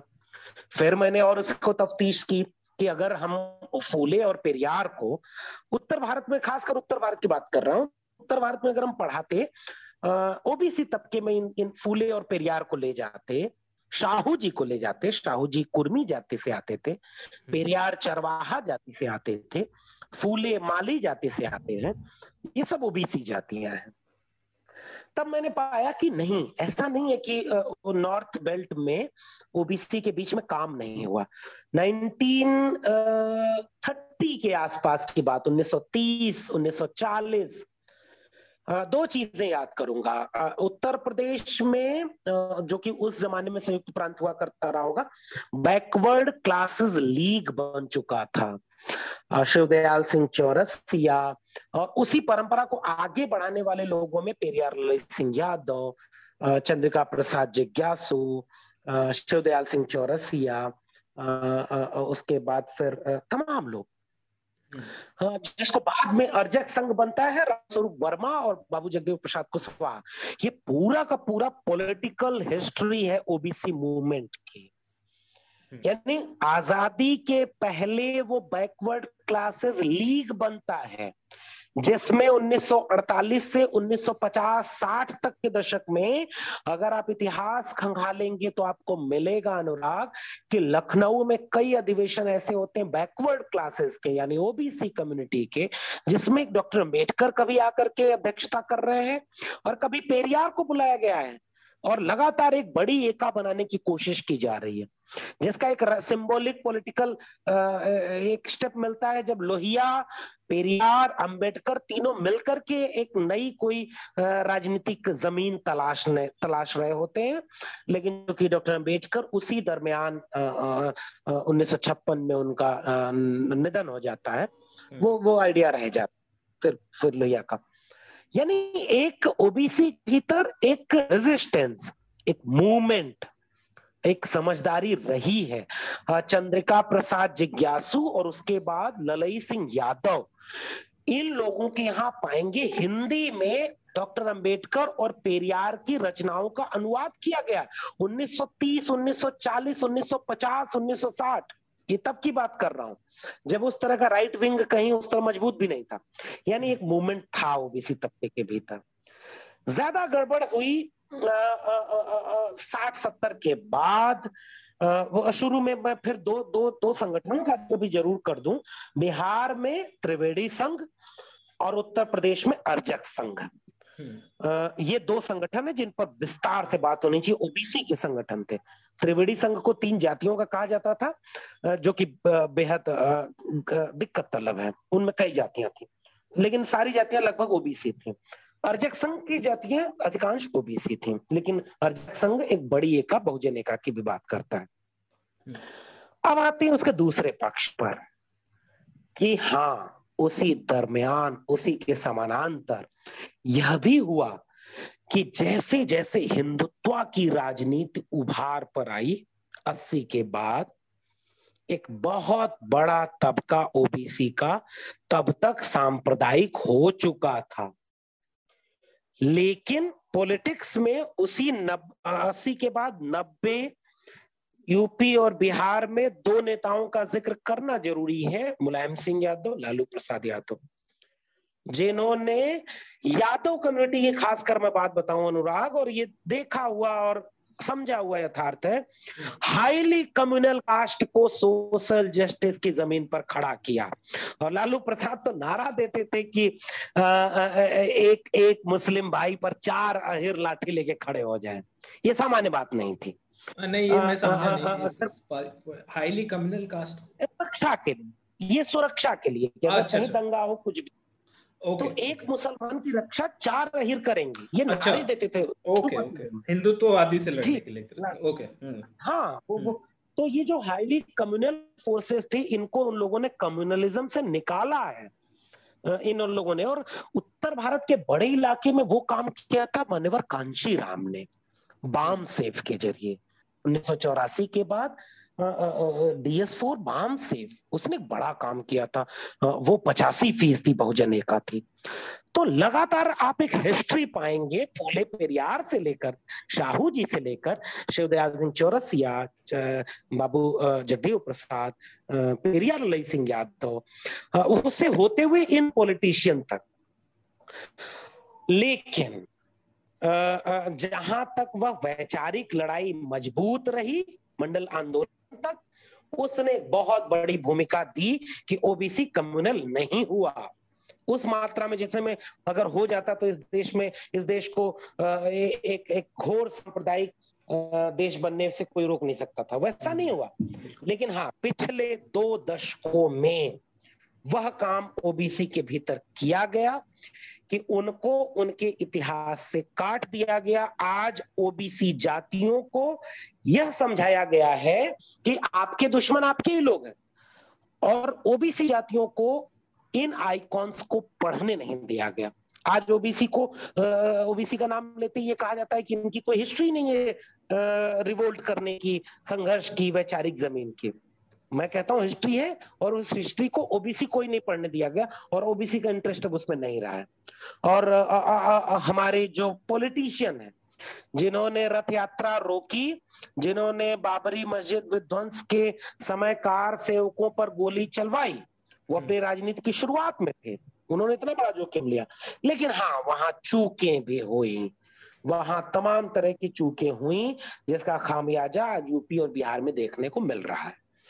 तो आज की बात अगर मैं अनुराग करूँ और इससे हम्म। अपने इस इस इस सेगमेंट को कंक्लूड करूँ आज ज़रूरत ओबीसी को समझाने की है देश की आधी आबादी यानी देश का हर दूसरा व्यक्ति ओबीसी है और उनमें भी अगर हम युवाओं को उनकी हिस्ट्री से जोड़ पाए तो वह यह समझ जाएँगे कि बस उनको इतना सा बताना है फूले पेरियार उसके बाद फिर शाहू जी से लेकर के ललई सिंह यादव बाबू जगदेव साधव इन लोगों के बारे में। फिर वो अपने आप हिसाब मांगेगा। किसका? ये कर्पूरी ठाकुर नाई थे ओबीसी थे तो ये किसने नारा लगाया भाई? राम नरेश यादव उसी समय यूपी में सीएम हुआ करते थे। एक किस्सा सुनाता हूँ उसी से ये कंक्लूड हम्म। करूँगा। हाँ। राम नरेश यादव यूपी में सीएम थे और कर्पूरी ठाकुर बिहार में हुए। और इन लोगों ने कर्पूरी ठाकुर ने पहली बार रिजर्वेशन लागू किया था। और एक एक शानदार शख्सियत कर्पूरी ठाकुर। नारा क्या लगा? दिल्ली से चमड़ा भेजा संदेश बाल बनावे करपूरी और भैंस चरावे राम नरेश।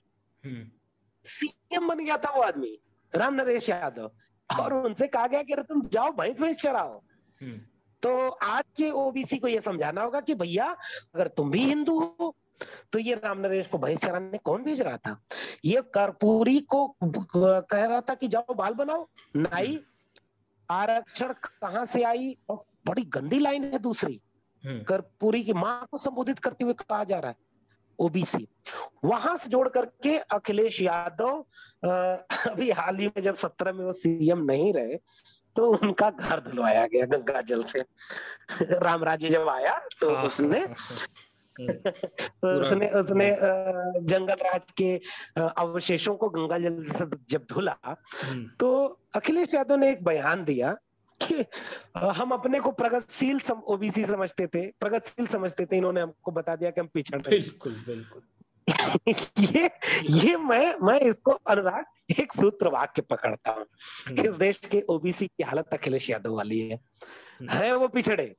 लेकिन जब उनका उनके ऊपर जब अत्याचार होता तब उनको समझ आता भैया हम छत्री अहिर नहीं है। हम हाँ। कृष्ण वंशज होते तो हमारा घर क्यों दिलवाया हम कृष्ण के वंशज होते हैं तो ये त्रिपुरा के डीएम को थप्पड़ मारने के एवज में क्यों चला कि अहिर होकर के तुम थप्पड़ कैसे मारोगे? हम्म। यह इक्कीसवीं पीढ़ी के ओबीसी युवाओं से पूछने की ज़रूरत है। ये मेरे सवाल होंगे। क्यों हम्म। अखिलेश यादव को कहना पड़ा पिछड़े हैं? अगर आप पिछड़े हिंदू हैं तो आपके प्रोफेसर पूरे देश में 2019 तक ज़ीरो ओबीसी प्रोफेसर देश के सेंट्रल यूनिवर्सिटी में थे और 2020 के लास्ट तक आते आते आठ प्रोफेसर केवल है। आपके जज कोई नहीं है। आपका वाइस चांसलर केवल 36 है। छह सौ वाइस चांसलर तकरीबन है उनमें। आपके ब्यूरोक्रेसी में कितने लोग हैं? ये जो क्षत्रिय बने कौम है ओबीसी की, यादव, कुर्मी, कोयरी भैया अगर आप सब हिंदू थे तो आप लोगों के आ, ये लोग कहाँ हैं? और आपका हक कौन मारा है? तो ये एक एक बड़ा बड़ा इंटरेस्टिंग एरिया है। थोड़ा वक्त जब लंबा ले लिया अनुराग लेकिन नहीं, ये नहीं, एक बड़ा हम्म। दायरा हम्म, हम्म, नहीं नहीं ये आपने ये बड़ा इंटरेस्टिंग वो शैलेश यादव वाला जो केस था इनफैक्ट जब मैंने देखा था पहली बार तो मुझे पता है डीएम का नाम शैलेश यादव यही नाम है ना शैलेश यादव? हाँ, हाँ, हाँ शैलेश यादव नाम है। तो जैसे ही ब्राह्मण उसको पुजारी को मारा तो मैंने कहा ये तो बहुत बड़ी कंट्रोवर्सी इसलिए बनने वाली है कि एक तो इनका नाम यादव है। और एक ये है और यादव चीज़ को पक्का उछालेंगे। अगले दिन जो सारी कंट्रोवर्सी इसी पे थी कि यादव ने कैसे किया इस यादव ने कैसे किया और जो भी जो जाति के जो शब्द वो बोले जाते हैं। तो उससे पहले मैं देख रहा था कि एक कोई बहुत सारे यूट्यूबर है। पॉप कल्चर में अगर मैं देखूँ थोड़ा सा इसको तो यूट्यूब पे बड़े यूट्यूबर हैं यादव करके वो बहुत प्राउडली अपने आप को उस एक वो हिंदुआइज आइडेंटिटी या फिर वो जो तो तो उसी दिन मैंने सोचा था कि इनको भी देखना चाहिए कि पावर जो है इनके पास वो नहीं है एब्सोल्यूट सेंस में पावर नहीं है, एक पावर का इल्यूजन है। इनफैक्ट कोई और भी यादव बीच में कोई अकाउंट्स होते हैं, मैं देखता रहता हूँ, मेरे को बड़ी रुचि है इंस्टाग्राम पे भी तो बोले कि अरे तू यादव है, तू तो ये ये चला या फिर ये चला। जबकि अच्छे अच्छे अकाउंट उसमें जिनकी काफ़ी फॉलोइंग है। तो वही मैं कह रहा हूँ कि इनके स्लर और ये जो है, वो कम नहीं हो रहे, लेकिन यादवों को एक इल्यूजन ऑफ़ पावर इसके अंदर फील हो रहा है। नहीं हरियाणा और पश्चिमी उत्तर प्रदेश के यादवों ने तो पता है अनुराग, आपको मंडल कमीशन का विरोध किया? क्यों? हाँ हरियाणा के जाट और यादवों ने कि हम भाई पिछड़े पिछड़े नहीं है हम सब क्षत्रिय हम राजा महाराजा तो इसका एक मनोविज्ञान ये भी रहा है और आ, आ, आ, इस पूरी कम्युनिटी के साथ दिक्कत ये है यादव कम्युनिटी के साथ। देखिए पूरी ओबीसी कम्युनिटी का बस ये एक चीज़ जोड़ना था इसमें। कि वर्ण व्यवस्था से बाहर है। डॉक्टर अंबेडकर बाका लिखते हैं और इवन डॉक्टर लोहिया ने हिंदू बनाम हिंदू में बहुत अच्छे से समझाया इन जातियों के बारे में। और डॉक्टर लोहिया ने अहिरों को भी समझाते हुए यादवों को भी समझाते हुए एक बहुत बढ़िया चैप्टर उसमें लिखा है पढ़ना चाहिए। हम्म। कि यादव लोगों की दिक्कत क्या है और पूरे ओबीसी कम्युनिटी की दिक्कत क्या है? और वो लोहिया जो कह रहे थे कि पिछड़े पावे सौ में साठ। हम्म। तो वहाँ दिक्कत ये हुई ना कि वो जो सछूत और अछूत वाला कॉन्सेप्ट है वर्ण व्यवस्था में ये सारे ओबीसी वो तबका था जो हस्तशिल्प कुटीर उद्योग करता था। हाथ का काम है। जिसको टच किए बिना ब्राह्मण या अपर कास्ट का काम नहीं चल सकता था इसलिए ये अछूत नहीं रहे। लेकिन फूले हो पेरियार हो अंबेडकर हो लोहिया हो इन सारे लोगों ने ये बात समझाई कि भैया तुम वर्ण व्यवस्था में सवर्ण नहीं हो द्विज नहीं हो तुम शूद्र हो। और ये जो दलित है ये तो अति शूद्र है ये वर्ण बाहर है। और तुम आज कहते हो कि छत्री है तो छत्री हो तो भैया तुम कहाँ हो? राजा होना छत्री होना नहीं है। ये एक बात है तो मैं इसको एक एक विकल्प देता हूँ कि इन लोगों को ये कहना चाहिए कि पूरी वर्ण व्यवस्था ब्राह्मणिकल है। हम इस वर्ण व्यवस्था को ही नहीं मानते। हम सब कृषक कामगार जातियाँ हैं, जो बात के लोगों ने कहा है। श्रमशील, श्रमजीवी हैं, कमेरा जाति के लोग हैं।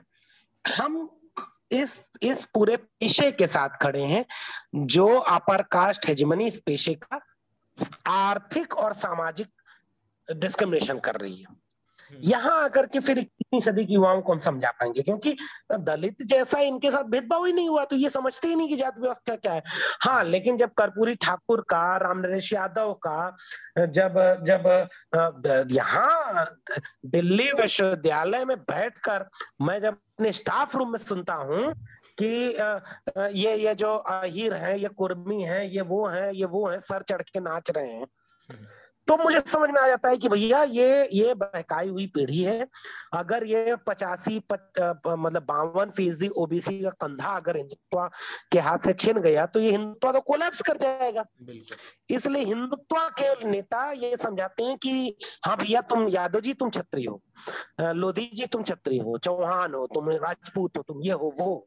हक उन्हें नहीं देंगे हम्म। लेकिन वो भ्रम बनाए रखेंगे तो ये है पूरा मसला इसलिए इक्कीसवीं सदी की युवाओं को समझाना थोड़ा मुश्किल होता है आ, पता नहीं वो कैसे समझेंगे क्या करेंगे बट इस इस डायरेक्शन में कुछ काम हो रहे हैं कि, कि उनको समझाने के लिए फिर कोई नहीं मैं मैं ये कह रहा हूँ एक पीढ़ी जो आई है मतलब मैं अभी कह रहा हूँ कि मनवर कांशीराम ने जो काम किया हम्म। या मंडल मंडल मंडल मूवमेंट के बाद जो काम हुए वो बहुत शानदार काम हुए हम्म। दिक्कतें भी आई और जो बहुत स्वाभाविक थी, जिसकी संख्या ज़्यादा थी, जिस, जो थोड़े सक्षम थे, वो लोग ज़्यादा दिखने लगे ओबीसी के पूरे रिजर्वेशन के कॉन्सेप्ट में। और आज ये जो नफरत भर दी गई है ना ओबीसी के पूरे स्ट्रक्चर को बाईपास किया जा रहा है। भाई क्रीमी लेयर कैसे आया ये इंदिरा सानी जजमेंट में आज तक इस पे डिस्कस नहीं हो रहा है।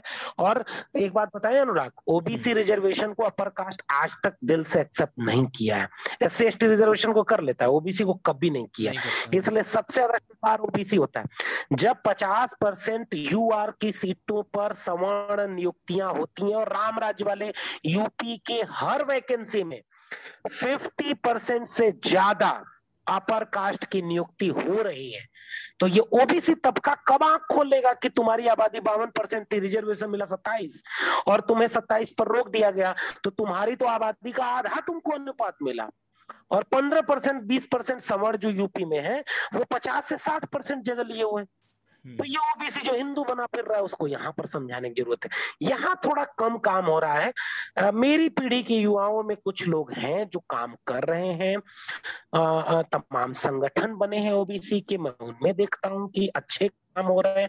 किताबों पर काम हो रहे हैं। लोग ललई सिंह यादव के बारे में खोज कर पढ़ रहे हैं। मैं जब अपनी पाठशाला में जिसका ज़िक्र आपने शुरू में किया यूट्यूब चैनल पर जब सामाजिक न्याय की पाठशाला में इस पर बात करना शुरू किया तो मुझे YouTube पर बहुत अच्छे अच्छे कमेंट आए और यादव युवाओं के आए नॉन यादव ओबीसी युवाओं के आए और वो लोग कम्युनिकेट हो रहे हैं। हम्म। तो मुझे लगा कि एक नई शुरुआत ओबीसी तबके में हो चुकी है। बस ओबीसी तबके को सजग ज़रूर रहना होगा कि रोहिणी कमीशन क्रीमी लेयर में सुधार और ये सारी चीज़ें जो आ रही हैं वो ओबीसी की पूरी पूरी आइडिया को ध्वस्त करने जा रही हैं। इसलिए सबसे ज़्यादा संकट में अगर कोई है तो ओबीसी है। सबसे ज़्यादा यूनाइटेड नहीं है बिखरा हुआ है तो वो ओबीसी है। हिंदुत्व का शिकार सबसे ज़्यादा है तो वो ओबीसी है। हम्म। और बचाने का अगर जम्मा भी किसी के ऊपर है तो वो ओबीसी के ऊपर है। तो ये एक बड़ा सिनेरियो बनता है। आ, आ, हाँ, बहुत गैंग्स ऑफ़ वासेपुर मूवी है उसके अंदर बोलती है उसकी मम्मी कब खून खोलेगा रे तेरा फैजल? तो ऐसे ओबीसी का भी वैसे ओबीसी का खून खोलता है लेकिन गलत जगह पे। गलत जगह पे खोल तो एक आखिरी सवाल मेरा ये है कि आप कुछ बुक्स रिकमेंड करना चाहेंगे कि किस तरह की किताबें या फिर किस तरह की पर्सनैलिटी को रीड करें मेरे जो लिसनर हैं वो दुनिया भर में हैं तो एक उनके लिए लर्निंग एक्सपीरियंस होगा अगर आप कुछ बताएँगे तो हाँ बिल्कुल। बहुत ज़रूरी बात है और इवन मैं जो अभी ज़िक्र कर रहा था अपनी पाठशाला का हम्म। मैंने ये महसूस किया अनुराग कि कई बार हम टेक्स्ट पर बात नहीं कर पाते। देखिए, हमारी सोसाइटी की एक दिक्कत तो है ना कि इस समय जो महसूस करता हूँ मैं कि इंटेलेक्चुअल्स दसवीं पायदान पर खड़े होकर के सोच रहा है, बोल रहा है, लिख रहा है। जनता अभी पहली पायदान पर है। तो ये जो गैप है, यह गैप बहुत बड़ा है। जनता को हम अनपढ़, गवार अतार्किक जाने क्या क्या समझते हैं इंडिविजुअल लोग? और जनता का विश्लेषण कर रहे होते हैं। इससे हो क्या रहा है कि विचार में एक गैप बन गया है। जनता कहीं और खड़ी है और इंटेलेक्चुअल उसी समाज का इंटेलेक्चुअल कहीं और खड़ा है। ये हम्म। एक चुनौती है। इस चुनौती को कैसे दूर किया सकता है? उसमें सबसे अच्छी दो चीज़ें बनेंगी। पहली किताबें और दूसरा socio cultural organisation socio cultural organisation पर छोटी सी बात कह के फिर किताबों पर बात करूँगा। सोशियो कल्चरल इसलिए कह रहा हूँ कि हम लोग इस पूरे बहुजन वैचारिकी में या सामाजिक न्याय की वैचारिकी को जो लोग समझते हैं नए युवा वो सारी बहस केवल पॉलिटिकल करते हैं। ये सपा वो बसपा ये राजद ये दक्षिण में डीएमके एडीएमके केवल पार्टियाँ पॉलिटिकल पार्टियाँ। मैं ये कहता हूँ कि सोसाइटी अगर अवेयर होगी तो नेता को यह पूछेगी सवाल पूछेगी कि भैया तुम अंबेडकर जयंती भी मनाते हो और तुम परशुराम जयंती भी मनाते हो? दोनों कैसे चलता है भाई? एक मान में तो तलवार और बिल्कुल विपरीत। तो ये ये जागरूक कैसे करना है? जनता को। नेता के पीछे नहीं पड़ना। इसलिए ज़रूरत किसकी है? सोशियो कल्चरल मूवमेंट की। मानवर कांशीराम शुरुआती दौर में जो कांशीराम थे वो मुझे बहुत पसंद आते हैं। बाद वाले कांशीराम से मैं उतना सहमत नहीं हो पाता। उसके अलग अपने कांशीराम जी ने उसके तर्क भी दिए हैं कि वो बाद वाले उनके निर्णय क्या थे वो, वो अलग चीज़ है। लेकिन शुरू के कांशीराम पेरियार मेला लगवाते थे। Ambedkar on wheel Periyar on wheel इसका करके एक इवेंट चलाते थे। पेरियार फूले अंबेडकर को मेले के ज़रिए साइकिल पर रख करके गाँव गाँव प्रचारित करवाते थे। आज ज़रूरत ऐसे सोशल कल्चरल ऑर्गेनाइजेशंस की है ओबीसी तबके के भीतर भी और यूथ के भीतर भी कि वो इन विचारों को जनता तक ले जाए और बौद्धिक और जनता के बीच जो गैप है, जो खाई है, उसको कम करे। तभी क्रांति है, तभी बदलाव है, तभी अमूलचूल परिवर्तन है। ये कल्चरल, सोशल ऑर्गेनाइजेशन करते हैं, इस समय बहुत काम कर रहे हैं और इसको और मज़बूत करने की ज़रूरत है। हम बुद्धिजीवियों से भी ये अपील करेंगे कि वो जनता के बीच चले भाई। जिस भाषा में उनको तुम फांसीवाद तुम समझाते रहे उनको पता ही नहीं पाता क्या है। बुर्जुआ ये लेफ़्ट के साथ ज़्यादा दिक्कत। हाँ, क्योंकि तो भाषा भी बाहर की लगती रही। हम्म। तो वो भाषा कम्युनिकेट ही नहीं हो पाई। मुझे लगता है सोशल जस्टिस के लिए बहुत ज़रूरी है कि आपको भाषा बदलनी है। किसान मजदूर की अगर बात है दलित बहुजन की बात है उस भाषा में की जाए जिसमें इस देश का पचासी फ़ीसदी क्राउड कन्विंस हो, समझे और बात करें। उसका दूसरा टूल बनेंगे किताबें। पुराने क्लासिकल किताबें ज़रूर पढ़नी चाहिए। मैं अपनी सोशल जस्टिस की पाठशाला जो चला रहा हूँ यूट्यूब चैनल पर, अभी तक चूँकि पेंडेमिक आ गया, इस समय तो लाशें ही लाशें चारों तरफ़ हैं। लोग ऑक्सीजन से तड़प के मर रहे हैं तो मुझे बिल्कुल हिम्मत ही नहीं हो पा रही थी कि मैं उस पर कुछ बना पाऊँ, इसलिए भी नहीं है। लेकिन मेरा काम यही है कि जो पुराने क्लासिक हैं और मेरा मानना है कि तथागत बुद्ध से लेकर के मंडल कमीशन तक। 25-25 चीज़ों की लिस्ट मैंने बनाई है। बुद्ध, कबीर, रैदास, नानक, बसवन्ना, चोखा मेला फूले, पेरियार, अंबेडकर, जगदेव बाबू, रामस्वरूप वर्मा शाहू जी महाराज, ऐसे करते हुए मानवर कांशी राम, ललई सिंह यादव, लोहिया इन सब पर बात करना ज़रूरी है। इन सबकी जीवनी जिसकी जिसकी लिखी गई हो। अधिकांश की है, बिरसा की है जयपाल सिंह मुंडा की है पसमानदा आवाजों में अब्दुल कईम अंसारी की है आसिम बिहारी की है फूलन देवी की है। इन पर जितनी जीवनी मिले, उन किताबों को ज़रूर पढ़ना चाहिए। उनके जीवन के बारे में इक्कीसवीं इक्कीसवीं सदी का युवा जानता ही नहीं भाई कि ये कौन लोग थे। तो वो कनेक्ट कैसे करेगा? जीवनी मैं पहले रिकमेंड करूँगा। दूसरे पॉइंट पर जो पुराने क्लासिक है जैसे जाति का विनाश एनिलेशन ऑफ़ कास्ट वैसे तो अंबेडकर समग्र हर घर में होनी चाहिए।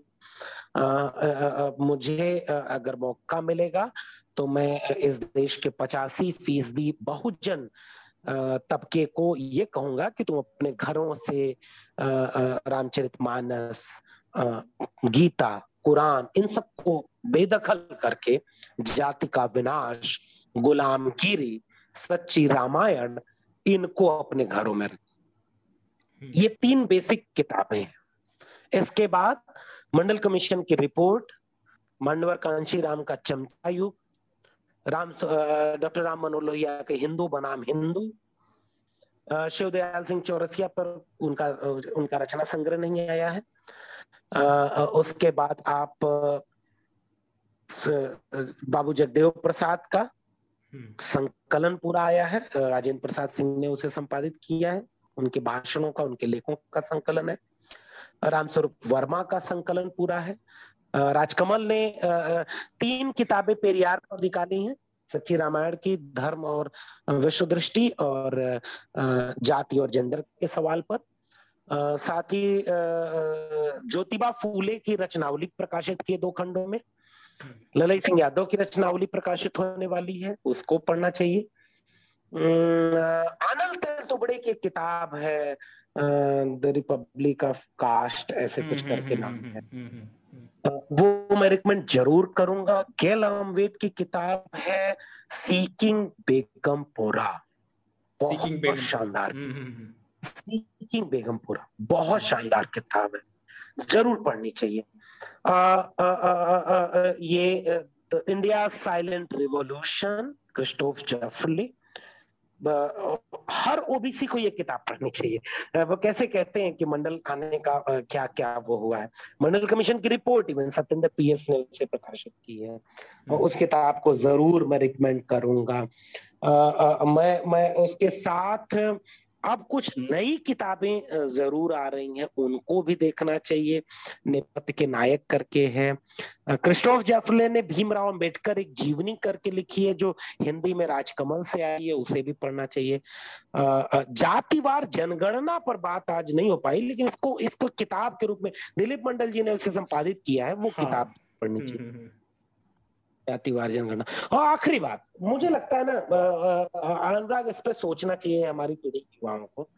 इनकैरनेशन लिखते हैं Sunil Khilnani idea of India लिखते हैं सुनील खिलनानी रामचंद्र गुहा लिखते हैं the makers of modern India ये ये जो पूरा पूरा नरेशन है हम्म। राष्ट्र को समझने और समझाने के लिए जो थ्योरी दी गई है उस थ्योरी में ही सोशल जस्टिस की पूरी आइडिया को एक्सक्लूड कर दिया गया है। बिल्कुल।